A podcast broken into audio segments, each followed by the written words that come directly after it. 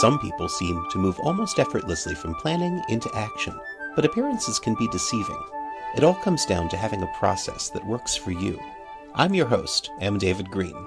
Hack the Process is a show about looking at the systems and processes that we build our lives around to support mindful, meaningful progress. This show explores ways that people get past that pivot point from having a fantasy to putting something real out there into the world. If you're ready to stop planning and fantasizing and start taking action, let's hack the process together. In this episode, we hear from Adam Siddiq, a performance coach for millennials and a podcaster who hosts the show The Soulfully Optimized Life. Adam discusses overcoming anxiety in his own life and learning to listen to the source of his own motivation to help others. And if you listen carefully, you may find out why he believes our soul is what's connected to the umbilical cord to the mothership of life. I'll let Adam introduce himself. Uh, my name is Adam Siddiq. I'm a peak performance coach and leader for my generation, the millennial generation. And I tend to work with other CEOs, leaders, and change makers in my generation to help them amplify the results in their life and in their own missions in their lives. Some of these people have, you know, startups that are changing the world, or they have a movement they're creating where they want to inspire something in the world, whether it's authenticity or they want to inspire entrepreneurship or philanthropy. Um, the guy that is there holding them accountable and coaching them along the way so they're able to greater focus and amplify their results, their productivity, and really their fulfillment throughout the process. Because I think um, if we're not enjoying the process, I personally don't believe in a final destination of like we finally made it. Because if we're truly, truly committed to our own personal evolution, our own soul's mission, I feel like it's a never-ending journey. As soon as we feel like we've we've quote unquote made it, it's like, and there's more. so might as well be enjoying the whole process from the the get go. And um, I, I got a podcast too, the Soulfully Optimized Life podcast, and just wanted to provide inspirational wisdom for people to lead a purpose driven life focused on maximizing their gifts for humanity. And that's the intention behind that. Uh, so I, I, see a trend. It feels to me like there's uh, there's there's sort of a focus on on the the ongoing journey that is part of our lives, rather than focusing on the destination, focusing on the journey. To me, I, I just like to call our soul's mission. I think Joseph Campbell put it so beautifully when he said that um, we must be willing to give up the life we planned so as to live the life that's waiting for us. And I just basically want to inspire people to claim that life, that life that they are quote unquote destined to live, the life that lights us up, that fulfills us, and the life that's really about us giving our gifts to the world. I'm curious, what drew you into this particular calling? I would say what really sparked it all on like Hyperflow was when I was in my second year of college. So I was 19. I just turned 19. and um, the year before, I just didn't have that great of a time. I chose not to enjoy the year. And because of that, it was it was pretty depressing year. And I went into the next year saying, you know what, I want to have the best college experience ever. And I said, you know what, I want to raise the bar. I might as well shoot for another galaxy. At least I'll land on the moon. So I said, I want to have the best college experience anyone in humanity has ever experienced before. and as I just I just put that out there. And that night and for the next nine months, every single night I had intense, vivid, lucid dreams, so intense that I, I, felt it was so real. I would wake up in the middle of the night speaking different languages, feeling like I was just running through the forest in Brazil, uh, feeling like I was, you know, swimming in the water. I'd feel like wake up just really feeling in my body like I was like just drenched in, in water. And I, I just had all these like just intense dreams. I'd wake up in the middle of the night, like three to four times a week on average. And I, I was journaling my dreams too. And I started to notice this pattern in all my dreams within about a month.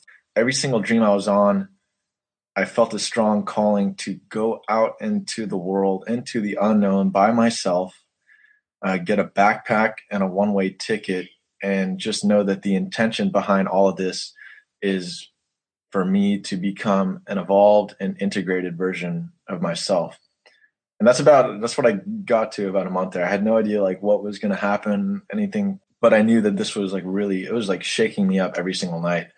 And In fact, it got to a point where, you know, after about five weeks, I started realizing that I'd be falling asleep in my classes and I'd be feeling more alive in my dreams. And when I realized that I felt like I was living my life in my dreams more than I was in this waking reality, I knew something had to change. So I started telling people, just close friends and family, of this this idea, and they everyone thought I was crazy. I was like, yeah, you know, I'm, I'm, thinking about dropping out of college to basically get a one way ticket around the world and um, connect with mentors and learn from mentors and just have a world class education based on my spontaneous experiences. And they're like, um, no, you got to kind of go through a four year degree. And, you know, that's just like the path to having a successful life. And at my heart, it was like, no, I, I just couldn't do it. I knew like I was in a deep sleep mode in, in real life was so painful that eventually I contacted my cousin who was in Argentina and said, her name is Sahar. I said, Hey, Sahar, I uh, heard you're in Argentina. I've been wanting to go out and just explore and backpack and travel. And I figure maybe this would be a, a good opportunity for me to go out and visit you and we could go travel. She said, Yeah, sure, come on out. So we planned it out and I went out there for the winter break. I brought a couple books with me that I chose to read, not my classes, and I was I was loving them. And what were you reading around that time? A couple books. One is a book called The Education of Millionaires by Michael Ellsberg. Uh, another one was, you know, I might have been Ask and It's Given by Abraham and Esther Hicks, and oh, the, the Alchemist, which I read like two times at that point. That all sounds very consistent with the kind of thinking that you were doing. Yeah, definitely. Yeah, it was. I, I would wake up, my whole body was just pulsating and vibrating. You know, two in the morning, three in the morning, and I just knew it was like I, I can't deny this feeling. I got to do it. And I was telling my cousin there, I was like this, and it was happening there. It was just more magnified because I was away from my quote unquote comfort zone, even though it was not comfortable. It was more painful. I was so stoked and I was so ready to go, and I, by the time I left Argentina, I was like, yeah, I'm going to do it. I'm going to do it. I'm going to do it. And I got on the plane and all of a sudden, like all the voices of doubt and rejection started showing up. And I heard the voices from my parents and other family and other friends and peers and other classmates. And I just like kept hearing like, oh, you're to fail, blah, blah, blah. Like, you know, only a small percentage of college dropouts make it. And like all these like random, random words. And I started to cave into it. And I was like, you know, maybe I should just wait until the next break in summer and then go travel. And I could just wait till I finish my four year degree and then go out on this journey. About an hour after my thought process went this way, I got really sick. I was like, okay, I'm missing the first week of classes. And then finally, the second week, I, I gained enough strength to make the drive up there. And, but the doctors had given me these antibiotics that basically nuked my system and made me black out every time I take it. When I go to classes, I would forget everything. So then there you go, like another second second week of classes goes. And then third week I'm getting sick, so I'm missing some of the days. I've missed three weeks. Then I catch a strep throat and I'm out for the fourth week. And I check with the doctor. The doctor tells me that this uh, form of strep throat that I have, if it continues to develop, it would affect my heart. I was thinking to myself, I was like, my heart, strep throat affect my heart. And I was like, what's going on? I remember I like put my hands on my heart and I was like, what's going on? I was like, I'm not listening to my heart. These symptoms are screaming for my attention. And I was like, oh my God. And at that point, I remember I asked the doctor, I said, well, look, I've been sick for four and a half weeks. I missed four and a half weeks of classes. This is the toughest quarter I picked. Is there any way that I can get excused from the classes or come up with some other strategy so I don't have to take this this quarter? He was like, Yeah, sure, I'll write you a medical leave of absence. And as soon as he said that, know, lit up with hope. He wrote it. I turned it in within five minutes of turning it in officially being withdrawn from classes. All my symptoms disappeared. And that kick-started this uh, deep trust I have for whatever we want to call this. Our soul is what's connected with the umbilical cord to the mothership of life. And somehow this greater intelligence just knows what we're here to really do and, that, and that's where I feel like our, at least for me, my best decisions come from there. How, how did you transition that then from? I mean, you've you've kind of created a bunch of different career directions for yourself out of this. If you look at everything I'm doing, it looks like they're in completely different industries. They're in completely different fields. But there's one core, um, one core common mission that I have towards everything I'm doing. I basically just want to dedicate my life to supporting evolution in humanity and human consciousness. If I'm able to play a empowering and supportive role in the leaders of this generation and being able to actually make these decisions based on this higher order intelligence, being able to create a strategy in their lives to expand and grow their mission. I feel through one person, I'm able to influence thousands, maybe hundreds of thousands, maybe millions. Who knows what it, how it ripples out to. I'm curious how you put together your coaching structure. Like when you when you work with a client how do you start? What what do you do with it with your clients? Generally like before anything there's a basic insight form i have everyone fill out. The purpose of that is not just for me to gain insights on where they are right now in their life where they want to go um, their greatest joys their greatest victories their greatest failures their greater pain it's also for them to actually do a little bit of discovery to really check in like where am i right now in my life? And what's the direction i'm going in? And i always start with that. It just helps me get and uh, collaborate information. So i get just you know a little bit of background of where i could go about approaching the first session. I really believe in the power of accountability because i've had coaches throughout my life. I found that the ones that were checking in on me more than I wanted to sometimes were the uh, coaches that I found the most value from because they're able to get in my face or at least lift me up at the times where I was unconsciously slipping out of the flow. So I, I bring a combination of just live coaching, live video coaching, because I feel through videos, I mean, we have the technology, we might as well ditch just a cell phone and go to video. But beyond that, you know, we're I'm able to actually see see the person, see how they're feeling, and just offer guidance or bring in strategic intervention from right there based on what's going to support them best in their own goals and their own mission in their own life. And uh, to integrate just regular check-ins. I mean, multiple times a week, I'm checking in, sometimes even every day, and it's really just to like be like okay let's like keep the focus here just like like a like a laser pointed focus. In in the case that you know if like it slips out you know you're able to just redirect that focus. And it's ties into something else i know tony robbins talks a lot about. He talks about the two millimeter difference two millimeter change. We don't need to make this major grand super huge change to get to where we want oftentimes it's just a two millimeter change. A metaphor he uses is golf. If your golf, uh, you're holding your golf club just like two millimeters to the right when you go to swing, it'll fling the ball so many meters, you know, away from the target where you're going. It's just a two millimeter shift. You've mentioned to me before that you uh, worked with Tony Robbins in a couple of different. Uh, you've gone to some of his uh, classes, and I think you worked with somebody who um, helps him spiritually as well, right? I, yeah, actually, I, I just got back from a program with his called Date with Destiny, and yeah, so that network spinal analysis. It's a healing modality developed by Donnie Epstein, and I just I, found out about it two years ago. The same program because Tony mentioned how powerful the uh, receiving this care is for his health, his vitality, his energy, and his focus. And so I I got involved in it. For me, at the time when I was there, I was actually managing suffering. I was managing suffering with anxiety. A, I tried a bunch of different things at the time.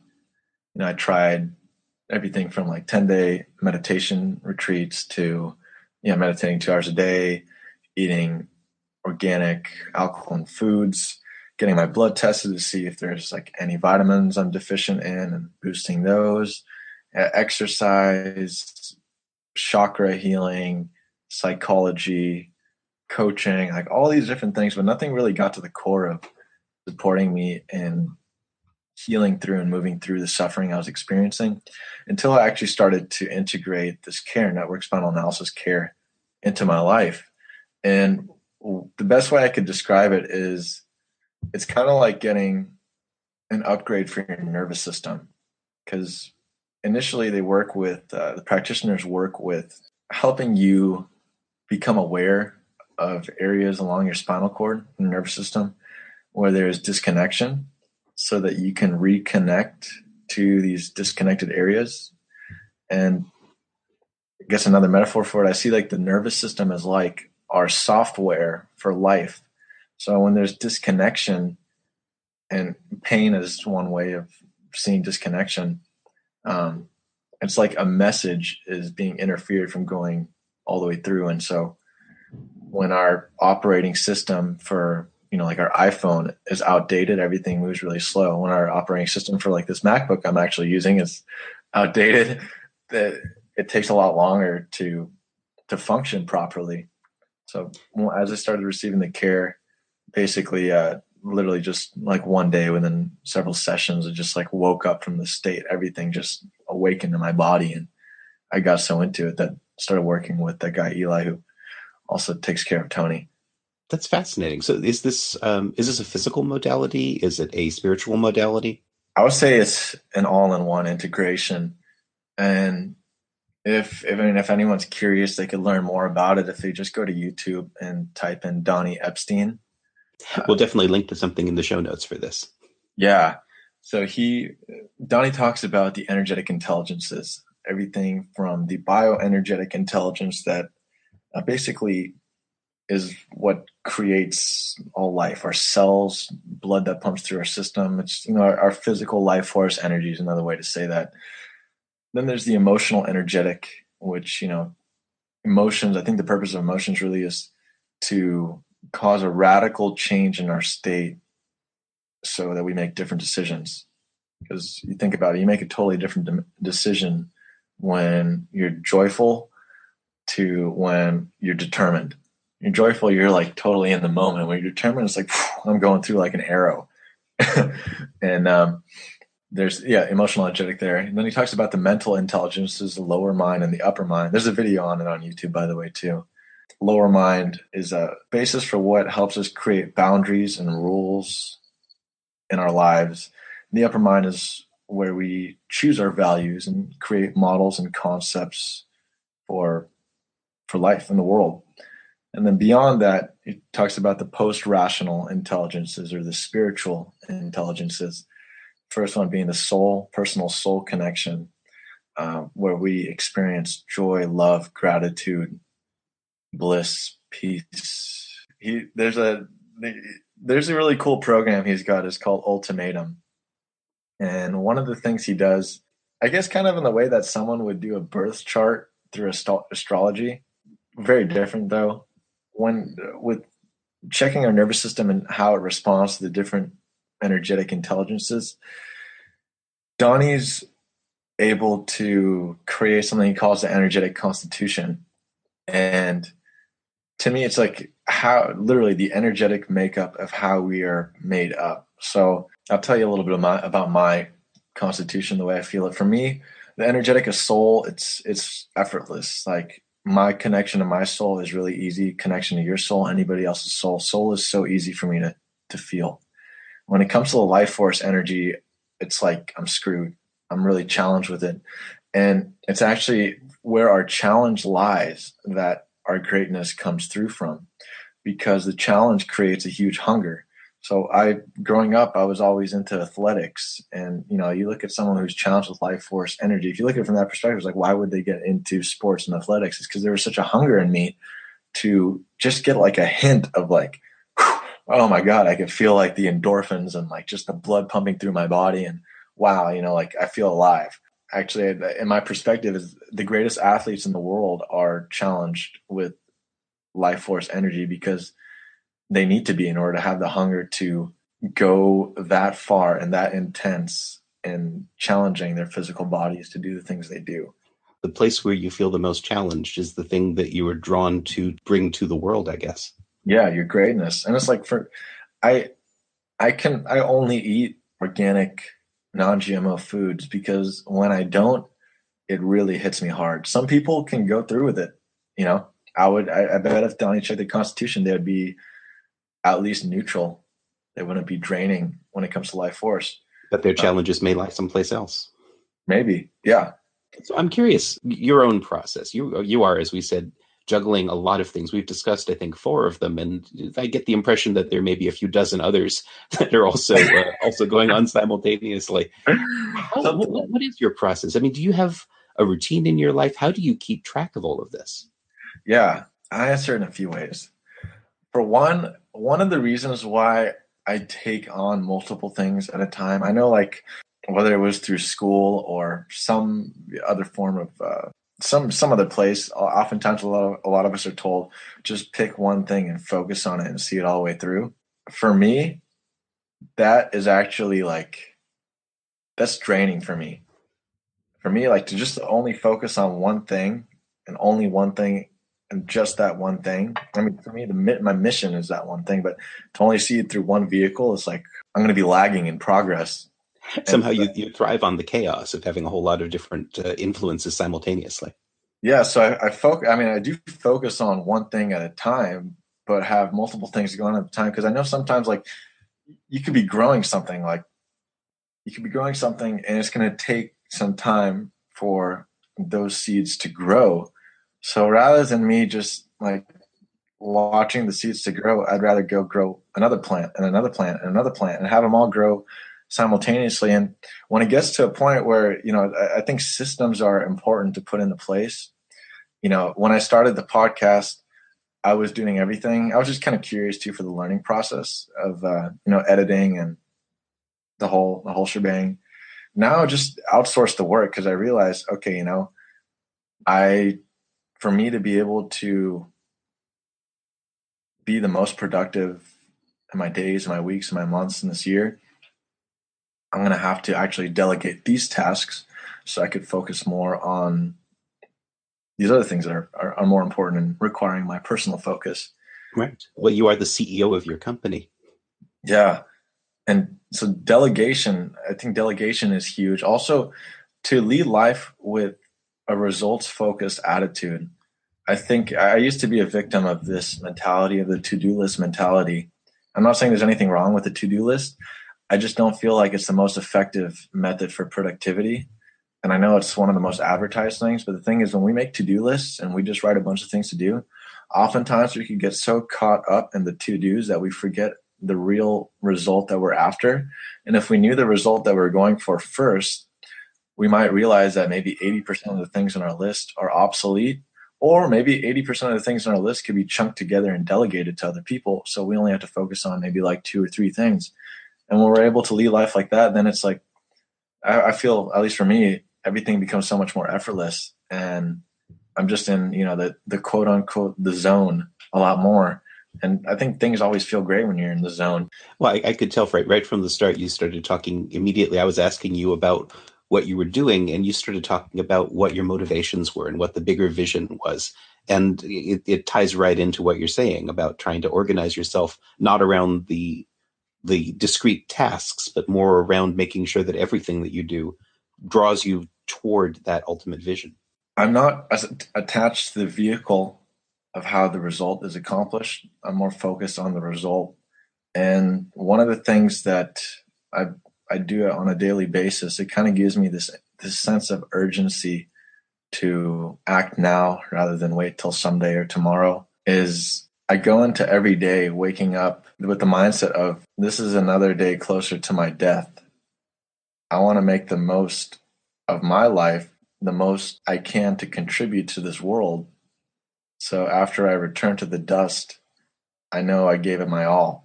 And for me to come in with that kind of perspective, it, it, it, definitely, I mean, that's part of the reason why I have like 12 different things going on at the same time.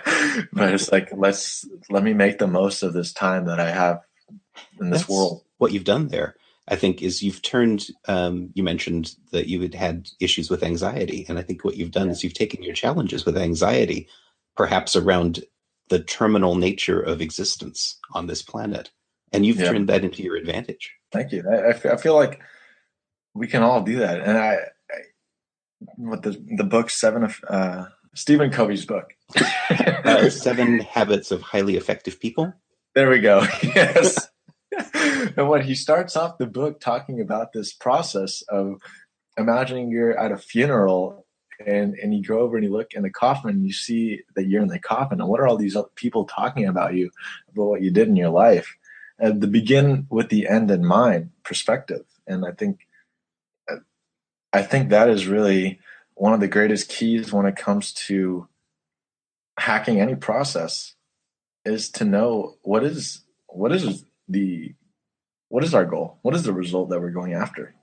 Because if we don't know then how will we know when we're there? The people you coach get a lot of advantage from that perspective. Yeah i, I feel like every at our at our hearts we all know. It's just like to be reminded of it so how do you systematize that kind of the delegation you were talking about um, in practical terms? Because ultimately it does come down to the practicalities of how you get these things done and you are accomplishing a lot and you know producing and getting a lot of things out there. Yeah i'll just use the podcast as an example. Like for example podcasting episodes.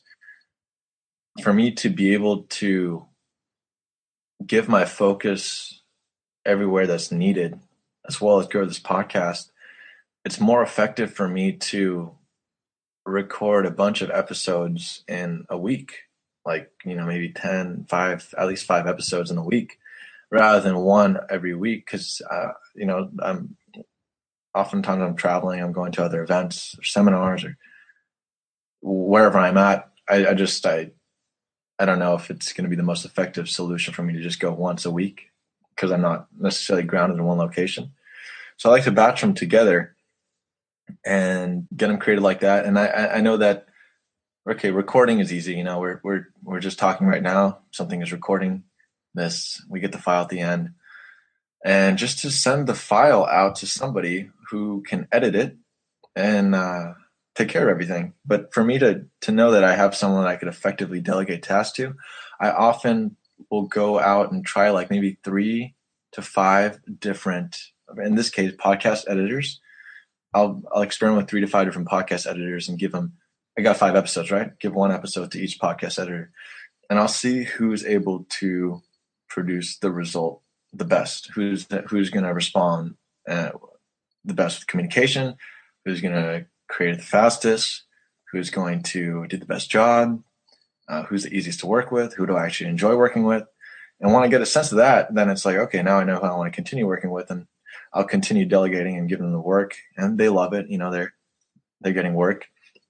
And I'll, I'll just go off that. So now now i have somebody i could trust. I definitely recommend when it comes to delegating anything or you know bringing in either a freelancer or another employer anyone on board is obviously you want to like check out a, a group of people that are aligned with your values and are passionate about what they do and skill at what they do so they can they can do what you don't necessarily want to do. Where do you source your freelancers?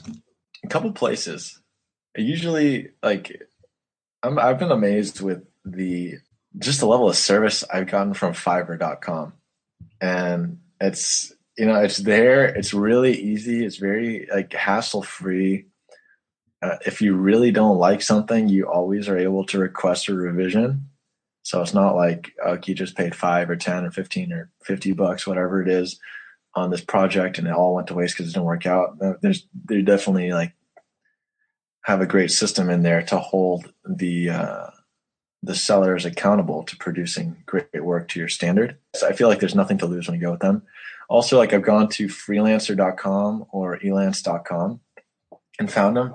Majority of these people I just usually find uh, online because it's just uh, for a lot of the tasks that I delegate, I, it doesn't necessarily have to be an in-house person. At least at this point of my life, maybe soon I will bring someone on board like that But right now I'm able to do it in a cost efficient way where it's also very time efficient and it's kind of cool to be able to know that you're like you're working with somebody you know overseas over here and like this little website is able to connect you two together for this common mission to produce this podcast episode or this uh, ebook cover art or whatever the case be.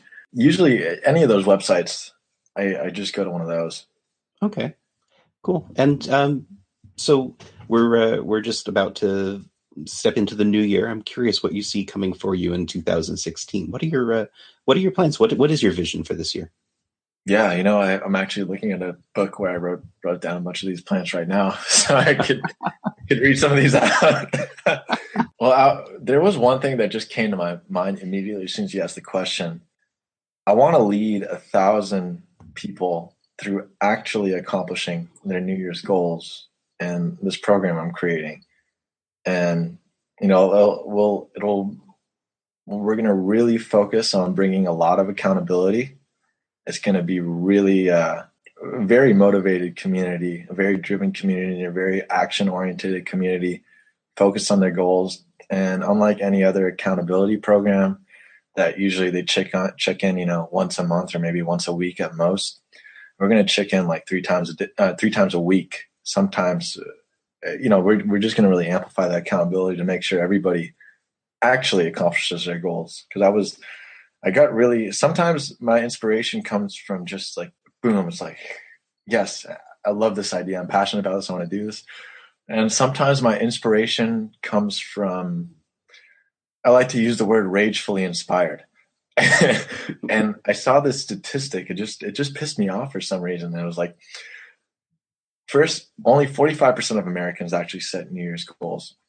And out of that percentage, only 8% of them actually accomplish their goals. And the number one New Year's resolution is to lose weight or get fit. There's no like clear measurement. You know, you could say, I want to lose weight and you might lose half a pound. You accomplish your goal. But maybe that's not what you really wanted, right? so I just looked at it and I said, you know what? What would happen if everybody, maybe not everybody, what would happen if a bunch of people just had the guidance, the support, the community, the accountability, the vision, the inspiration, and the motivation and the strategies to accomplish what they really, really want in their lives. Not someday, not some year. No, now.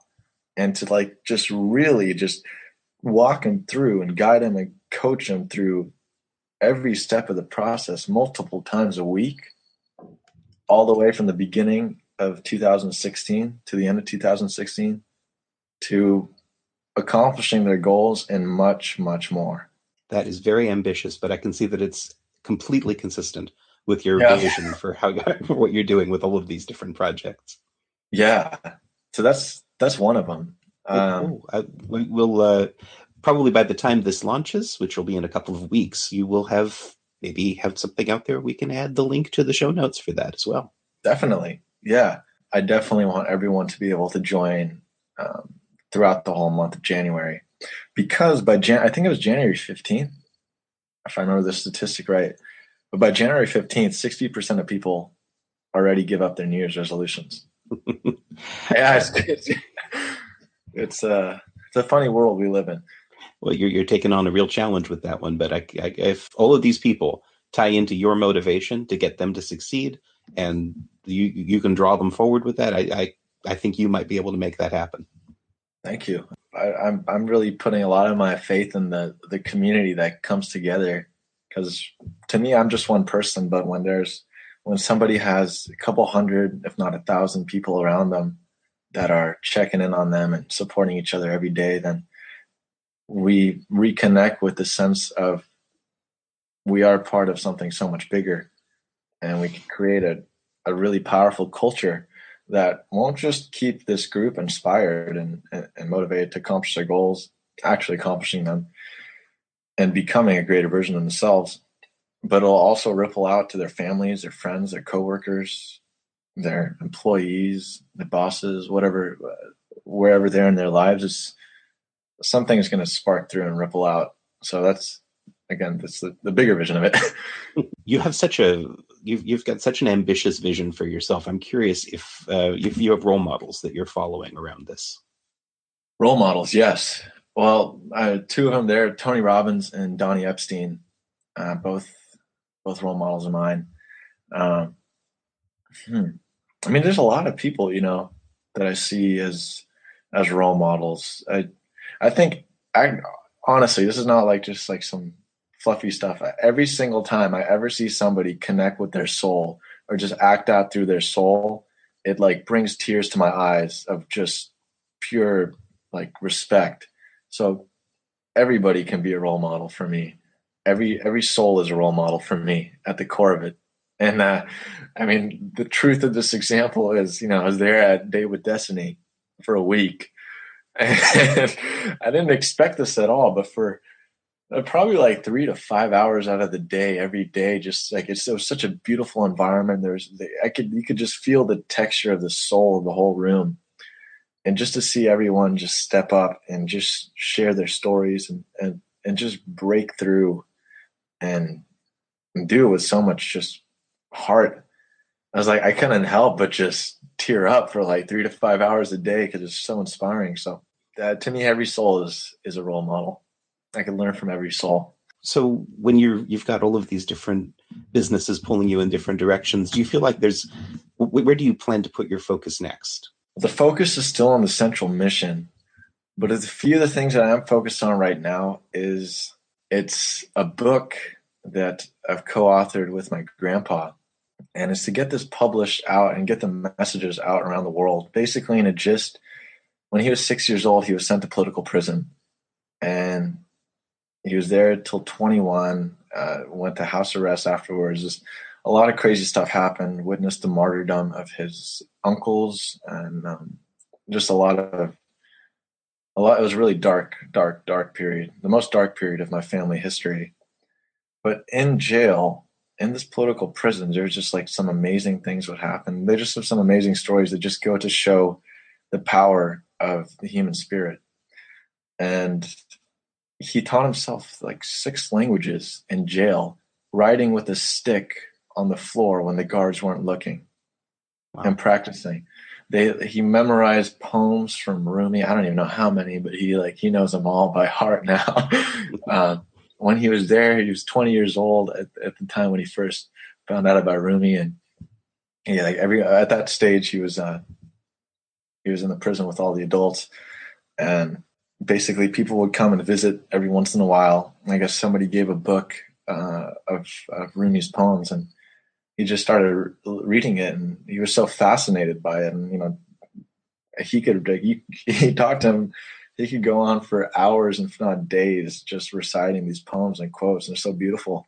I feel for uh, rumi's sake i have such a strong connection with with rumi uh, just like a deep appreciation for what he what he's done in, in his life even though i have no idea what he looks like it's there's i feel like a, a lot of people you say Rumi's name, they know about Rumi, but they usually only know like a few of his quotes, and he has so many just nuggets of wisdom and these just gems that I just started just wanted to bring more of them out there because I feel like they're so, you know, wisdom. To me, wisdom is like energetic gold there's so much information in the world. We're starving for wisdom. We're drowning in information. So wisdom doesn't have to be, you know, a huge book. It could be in one sentence. And in that one sentence, it could be a whole book. I love that. I love that. And that's probably a good place for us to, uh, to, to end. I, I really appreciate your making the time to, to come and talk with me. Absolutely. I appreciate coming on here, David. And I, I hope all the listeners got some value from our conversation. Oh, I'm sure that they did, and I'm I'm looking forward to sharing links. There will be several links to things you've referenced in the show notes down below. Sounds wonderful. Are you glad you listened to this episode of Hack the Process? Then take an action now. Make a note about something you just heard and how it's going to help you as you hack your own process. And let me know about it. This has been M. David Green, your host for Hack the Process. You can tweet me at Hack the Process, leave a review for the show on iTunes, and visit hacktheprocess.com to check out the show notes for this episode and join our community of process hackers. Thanks for listening.